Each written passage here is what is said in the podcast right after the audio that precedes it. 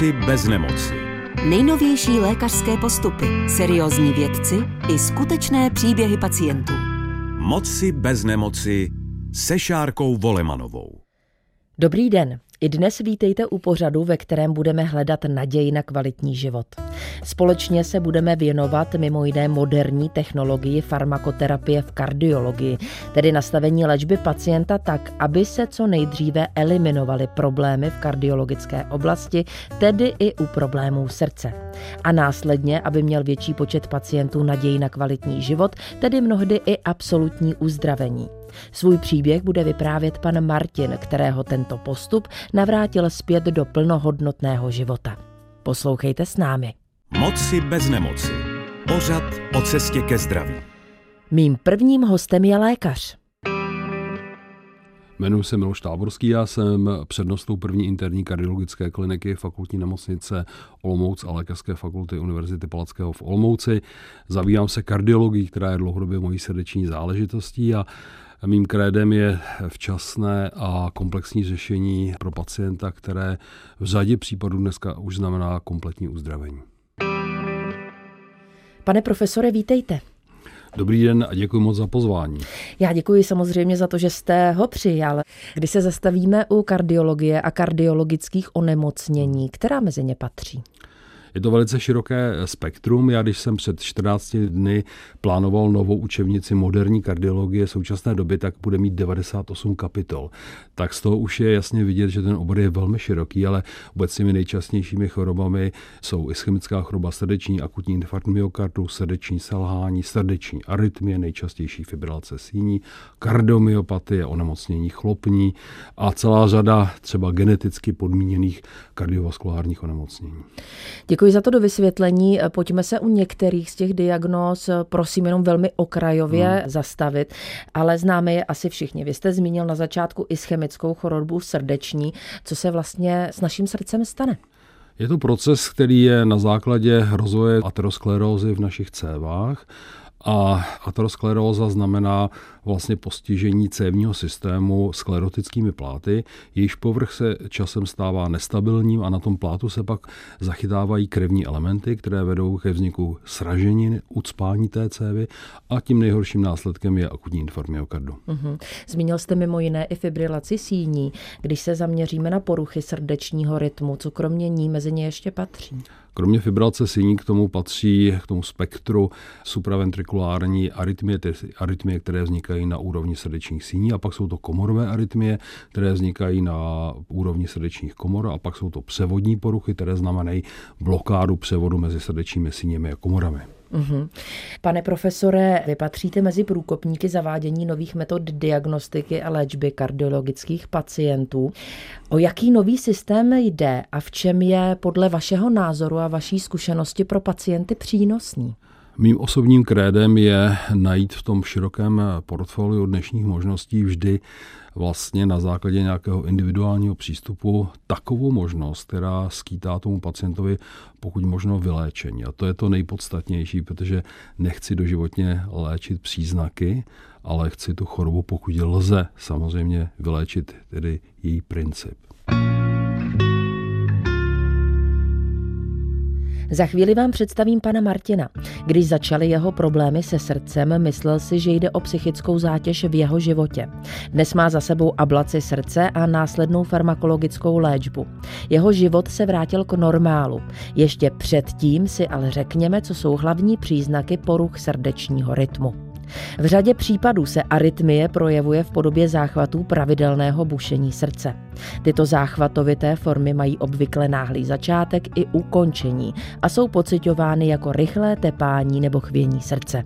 Často bývají provázeny pocitem tísně, kratšího dechu, případně slabostí až krátkodobou ztrátou vědomí. Pokud sledujete zmíněné problémy, vyhledejte lékaře.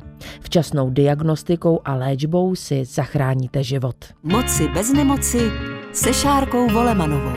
Na dvojce. Mým hostem ve studiu je pan Martin. Oba moje rodiče měli nemocné srdce, tatínek zemřel na infarkt a já nejprve jsem tomu nevěnoval eh, příliš velkou pozornost, ale pak mě nic jiného nezbylo. Martine, vítejte. Děkuji pěkně, dobrý den. Pojďme se vrátit na začátek toho vašeho příběhu. Jaký byl váš životní styl předtím, než se začaly objevovat vaše potíže se srdcem? Měl jste spíše sedavý způsob života, nebo jste byl aktivní, sportovní? No, já jsem se snažil být celý život aktivní, ještě se snažím. Samozřejmě s věkem to jde hůře a hůře, ale, ale vždy jsem dělal celou jako sérii sportů dáno sezonu, takže na horách, lyžování, baseball, basketbal, všechno možné, hodně turistika, hodně chození, hodně chodím. To teď asi převažuje. Hodně chodím pěšky, to mám rád. Uh-huh. Tak řekl bych, že je aktivní způsob života.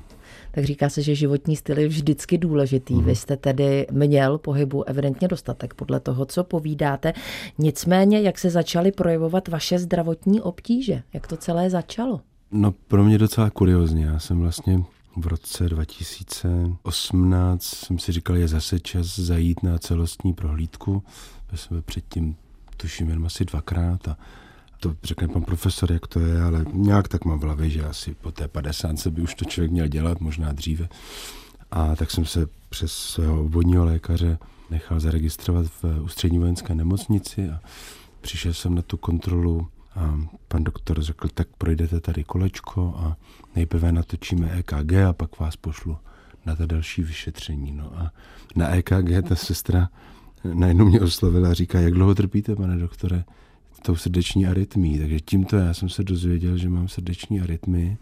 Pak už celé to kolečko bylo přerušeno, protože se začala řešit ta arytmie. Takže na tom pro mě bylo zajímavé, že já jsem na sobě moc nepozoroval. A když pak jsem trochu se zamýšlel zpětně, tak jsem si uvědomil, no, teď vlastně, když já chodím do schodu domů, tak najednou jsem měl takový pocit, že se zadýchávám a někdy jsem si říkal, to je psychika, to, tomu nevěnuji tolik pozornost, myslíš asi na tátu a takhle, jak to, jak to měli. Čili já jsem spíš to jakoby vytěsňoval jsem špatně tu genetickou dispozici, která prostě v rodině u mě je ale nepoznal jsem na sobě, že tou arytmí trpím. Až teprve později, když jsem se od pana profesora dozvěděl, že to srdce dává menší výkon a že se člověk zadýchává, že tam je takové chvění, tak jsem si říkal, to je vlastně něco, co jsem cítil, ale nedokázal jsem to jako správně identifikovat. Mm-hmm. Pane profesore, Martin ve své vizitce vlastně prozradil, že problémy zdravotní podobného rázu měli i rodiče a že tomu zpočátku nevěnoval pozornost. Začněme u té rodinné zátěže. V případě, že takovou anamnézu má máme. Měli bychom více dbát na preventivní vyšetření a druhá otázka, od kolika let, od jakého věku? Prevence je základ toho, abychom se dožili vysokého věku v důstojné kvalitě. A Česká republika bohužel patří mezi země v Evropě, kdy máme relativně krátkou dobu vlastně důchodového věku ve zdraví.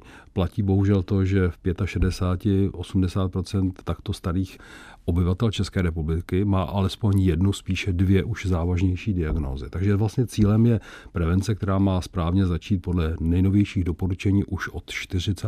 roku hmm. věku u mužů i u žen a my vlastně máme velice dobré podmínky pro prevenci, protože všeobecní praktiční lékaři mají za úkol každé dva roky zvát své registrované pacienty k té prohlídce a provést základní vyšetření EKG, biochemické vyšetření laboratorní, nějaké vyšetření fyzikální, zhodnotit rizika, změřit krevní tlak, podívat se na hodnoty krevního cukru a všechny ty rizikové faktory. Ovšem to se ne úplně tak děje. Mm-hmm. Pane profesore, když je tam nějaká dědičná zátěž, jako v mm-hmm. případě Martina, měli bychom se o to zajímat sami a možná dřív, než přijde čas na ty preventivní prohlídky, nebo ne? Určitě, já si myslím, že vlastně ten moderní přístup znamená sebeevaluaci a včasné rozpoznání rizika, takže kdo má rodinnou zátěž kardiovaskulárních onemocnění, ať se o to opravdu zajímá včas. A já vždycky nabádám už třeba lidi mladšího věku, kteří mají děti, tak ať začnou už s těmi dětmi ještě před 18. rokem věku, aby se zjistilo, jestli i ta další generace nemá nějaké rizikové faktory. Typickým příkladem je třeba hyperlipoproteinemie, čili vysoká hladina krevního cholesterolu a některé ty diagnózy, kterým se říká familiární hyperlipoproteinemie, když jsou včas poznané, tak to dítě nemusí trpět třeba časným infarktem myokardu. Když se to nepozná, tak ti lidé prostě ve 30-40 letech najednou se manifestují z čista jasna rozsáhlým, těžkým akutním infarktem myokardu. Mm-hmm. My uh, lajci známe asi vyšetření EKG. Jaká vyšetření z hlediska srdce čekají pacienta, když k vám přijde? A už má ty obtíže, nejde tedy o preventivní ano. vyšetření. Určitě dneska se na pacienta díváme velmi komplexně. Já si myslím, že vůbec základem toho je empatie lékaře vůči pacientovi. Strašně důležité s ním mluvit, probrat právě tu rodinnou anamnézu, rizikové faktory a pak přejít na fyzikální vyšetření. Chci se vás zeptat, kdy vás naposled někdo poslechnul, podíval se na vás. Já myslím, že to je složitá otázka, to se prostě dneska neděje. Uh-huh. Jo? Pak toho pacienta samozřejmě proženete nějakým biochemickým vyšetřením, kde se zjišťují ty základní parametry. EKG je samozřejmě standardem, to je věc, která je podceňovaná, ale pak jsou to ultrazvukové metody, nejenom ultrazvuk srdce, ale i ultrazvuk třeba tepen karotických, tedy krčních, tepen dolních končetin, pak jsou to zobrazovací metody typu magnetická rezonance a CT patří dneska mezi standardní vyšetřovací metody. Srdeční katetrizace, věc, která je dneska velmi jednoduchá, děláme ji, když se nejedná o akutní případ v ambulantním režimu, pacient ráno přijde, je katetrizovaný, po obědě odchází domů spokojen a bez eh, jakýchkoliv problémů. Patří mezi to třeba i genetická vyšetření. Dneska vlastně se ukazuje, že celá řada těch kardiovaskulárních onemocnění má genetický základ a je třeba ty pacienty opravdu geneticky vyšetřit, nejen ty postižené, ale i jejich rodiny, znamená sourozence, děti a tak dále, aby jsme předešli třeba komplikacím. Mm-hmm. Martine, vy jste říkal, že poprvé jste se s tou diagnózou srdeční arytmie setkal vlastně až když jste byl na té preventivní prohlídce, jenom zpětně jste si říkal, že možná něco nefungovalo tak, jak mm, mělo. Mm, mm. Jak jste přijal tu diagnózu? Vzpomínáte na ten pocit? Tak já nejsem člověk, který by jako trpěl nějakou panikou, tak eh, jsem to přijal tak, jak to je a samozřejmě jsem si nechal vysvětlit tu situaci. Tehdy vlastně na tom, v té vojenské nemocnici navrhli to řešit kardioverzí a to byl, myslím, můj první kontakt s panem profesorem, konzultoval jsem to, protože jsem už jako věděl, že je jako další možnost vlastně, ke které později došlo k té ablaci. Čili já jsem měl prostě plnou důvěru a skutečně jsem byl objednán, došlo k té kardioverzi, laicky řečeno k tomu jako nahození toho srdce elektrickým výbojem do správného rytmu. Mm-hmm. Teď mhm. mě pan profesor opraví. A já jsem se cítil zase fit a v pořádku, fungovalo to. Pak v roce 2019 v létě v Indii to bývají teploty v Dili nad 40 stupňů Celsia, zácpa, nepříjemná situace. Najednou se mě udělalo doopravdy mdlo, to mě nebylo dobře. Zase jsem nevěděl, co to je, jako za, co se to vlastně stalo. Zajímavé je, že ani po druhé jsem vlastně jako nepoznal, že já vlastně jako nedokážu číst chování toho srdce. Nemám tenhle cit, který by mě vlastně řekl, to srdce je pro mě automat, který jako zázračným způsobem funguje. Vždycky, když pak na tom echu já vlastně slyším ten pravidelný tep srdce, tak mě to fascinuje v jistém smyslu. Takže vlastně v té Indii se stalo to, že jsem znovu skočil do té arytmie a zase to bylo tak, že jsem přijel do Prahy, šel jsem na prohlídku na alergologii, protože to je jako druhé mé onemocnění, které hlídám. A zase ten primář alergologie mě říká, vy máte zase tu arytmii, no a tím už jsem se spojil s panem profesorem a tady mě navrhl nějaké, mm-hmm. řekl bych, zásadní řešení. Mm-hmm. My jsme mimo jiné od Martina slyšeli takový pacientský popis toho, jak vypadá kardioverze. Co se opravuje kardioverzí a je obvyklé to, co Martin říkal, že vlastně to celé fungovalo rok? A pak se ta arytmie zase zpátky vrátila? Určitě ano, ta arytmie je záhadná a záludná především tím, že buď má minimální příznaky, a to bylo právě Martinův příklad, ale často, když běží delší dobu, může vést už ke komplikacím, k srdečnímu selhání, cévní mozkové příhodě, periferní embolizaci, čili ta manifestace je najednou prostě takto zásadním zdravotním problémem. Čili skutečně je to porucha srdečního rytmu, která je velmi frekventní, ale nemusí pacient prakticky vůbec vnímat. Mm-hmm. Když jste potom volil tedy formu ablace, o jaký zákrok šlo a proč právě ji? Jak jsem říkal úvodem, tak vlastně my se dneska snažíme najít pro toho konkrétního pacienta to nejlepší řešení. A protože pan Martin je, je jinak zdravý člověk, sportující, dodržující prostě zdravý životní styl a má nízké tromboembolické riziko, tak jsme diskutovali ty možnosti, které tady jsou. Zaprvé je to celoživotní antikoagulační protisrážlivé léčba, což samozřejmě to pacienta ochrání, ale má to také svá negativa.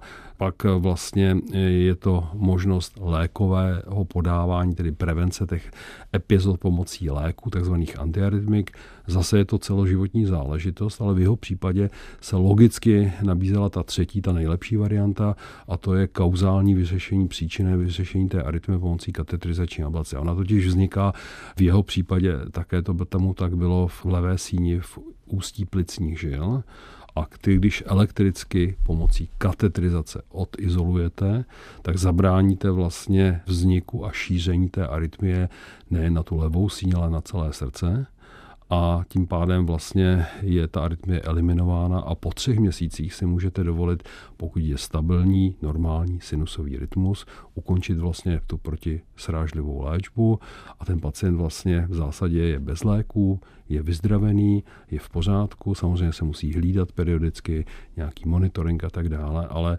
je to pro toho nemocného určitě velkým přínosem bez léčby, medicamentózní a může si prakticky dovolit všechno.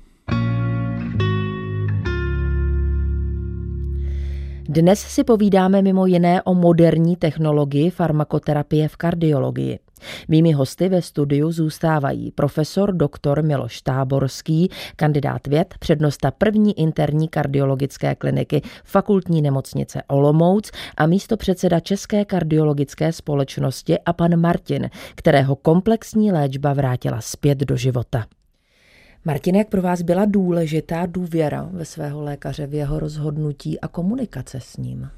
No, absolutně zásadní. A já si myslím, že tady pan profesor, pro mě je to úplně jako jiná škola.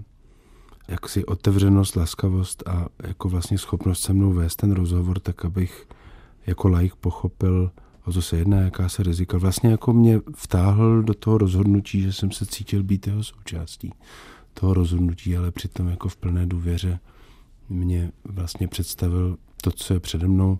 Já to nevnímal jako žádné dráma.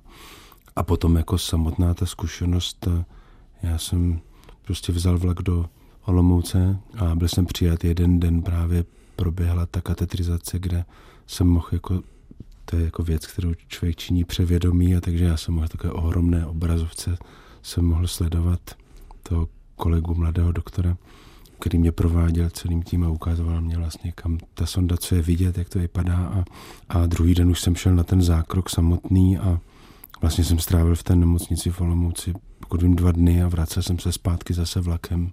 Čili vlastně jako neuvěřitelná efektivita a skutečně potvrzuji to, co řekl pan profesor. Já jsem krátce na to vysadil léky a nechci se rouhat. Můj pocit je, že nejsem pacient, že jsem vlastně jako z toho venku ale pravda je, že prostě pravidelně jednou rok chodím na kontrolu, teď právě nedávno jsem tím prošel. Jak to dopadlo? No dopadlo to skvěle, úplně výborně. Já vlastně Skvělá necítím práce. vůbec žádná, vůbec žádná omezení a na kontrolu chodím pravidelně, takže postupně že proběhne krev a EKG, echo a potom dostávám holter, vlastně takové jako kontinuální měření buď jeden den nebo týden, měření tlaku pravidelné a pak se měří srdeční tep pravidelně. A to, co mě ještě přijde vlastně na tom jako věc, která mimořádně posiluje jako důvěru pacienta, je, že v momentě, kdy já se rozloučím s panem profesorem v ordinaci a odcházím na autobus, tak v tu chvíli už mě přistává v počítači vlastně ta zpráva, mm-hmm. která obsahuje pět stran a tam je kompletně popis, jako, jak si všechno, já je tam mám takhle naskládané rok po sobě a neříkám, že všechno dokážu dobře číst, jako co je tam, co je tam popsáno, ale, ale myslím si, že to je jako vlastně kompletní servis, který jenom jako potvrzuje ten můj pocit, že jsem pod kontrolou, že je tady prostě lékař, který hlídá, že u mne je všechno v pořádku. A tohle je strašně dobré pro nějaký vnitřní pocit. Notabene, když já o sobě vím, že vlastně jak si u mne takové ty jako pojistky, které by měly zafungovat a měli mě říct, něco není v pořádku, dvakrát nezafungovali, tak tohle pokládám za úplně zásadní, že prostě takhle pravidelně jsem pod kontrolou a vždycky se vlastně už na tu prohlídku těším. Mm-hmm. Pak se ještě více těším na ten výsledek, když se dozvím, že všechno je v pořádku.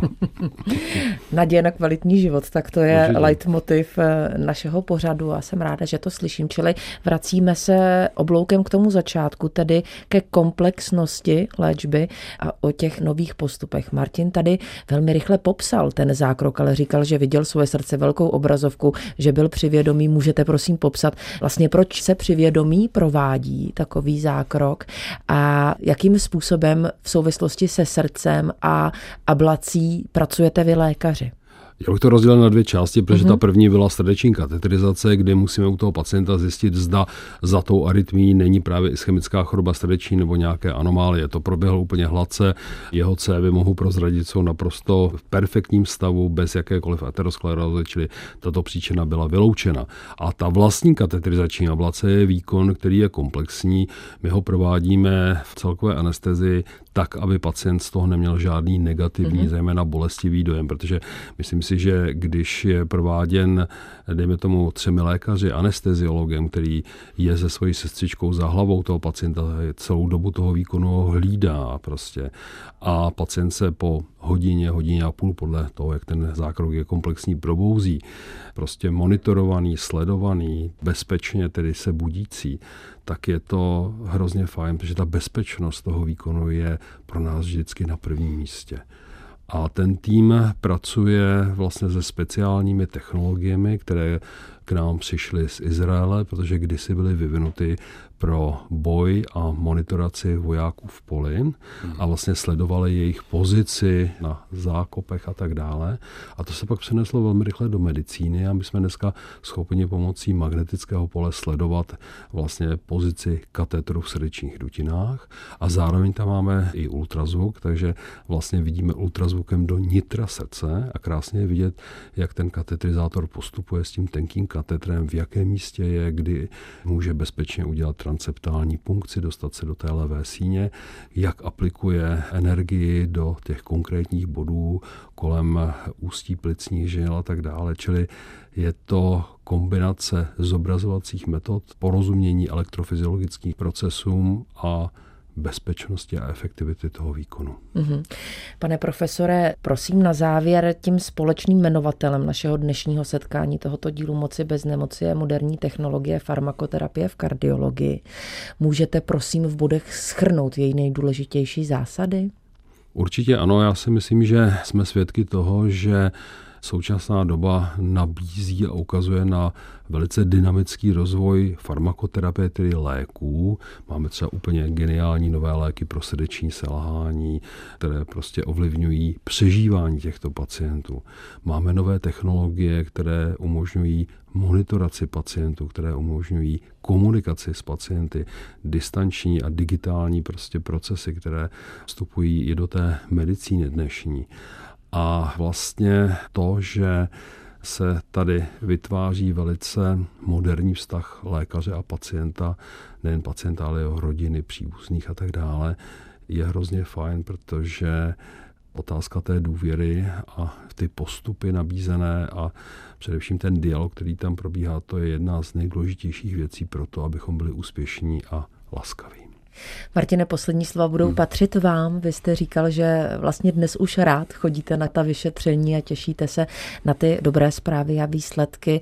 Zcela jistě pan profesor Táborský je tím, kdo vás vrátil zpátky do toho kvalitního života bez strachu. Chtěl byste mu teď něco říct?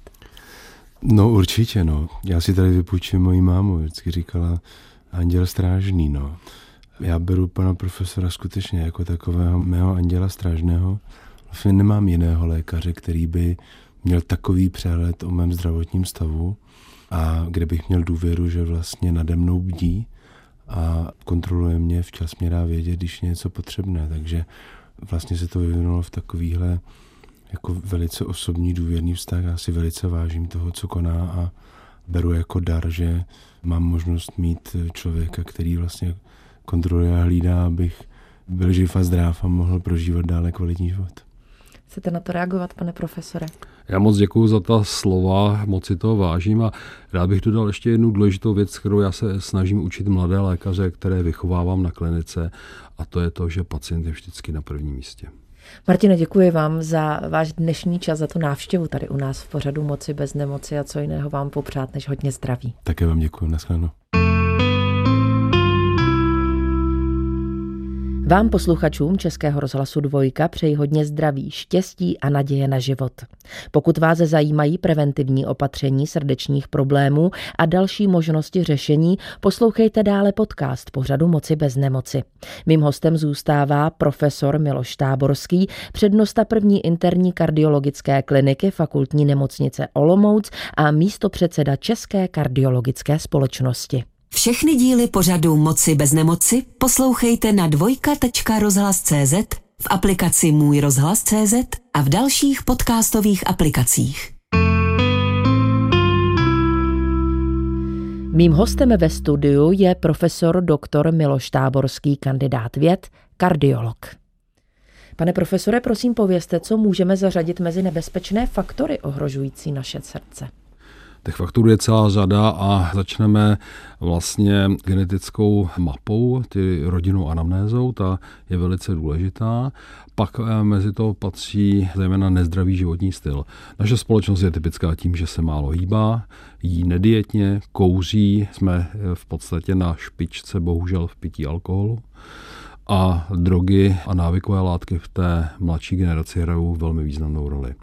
Takže to je celá řada faktorů, které jsou velice negativní a já jsem přednášel s panem profesorem Linhartem v prosinci v Bruselu pro Evropskou komisi a tam jsme vymysleli takové heslo, že prevence je sexy, takže to musíme zvrátit na tuto úroveň, protože je to něco, co bychom měli všichni pozitivně vnímat a věnovat se tomu. Chceme žít dlouho a kvalitně. Mm-hmm. Vy jste zmínil několik faktorů. Asi z hlediska toho je odpověď na snadě. Stejně se zeptám, z hlediska kardiovaskulárních mm-hmm. onemocnění je nějaká ohrožená skupina?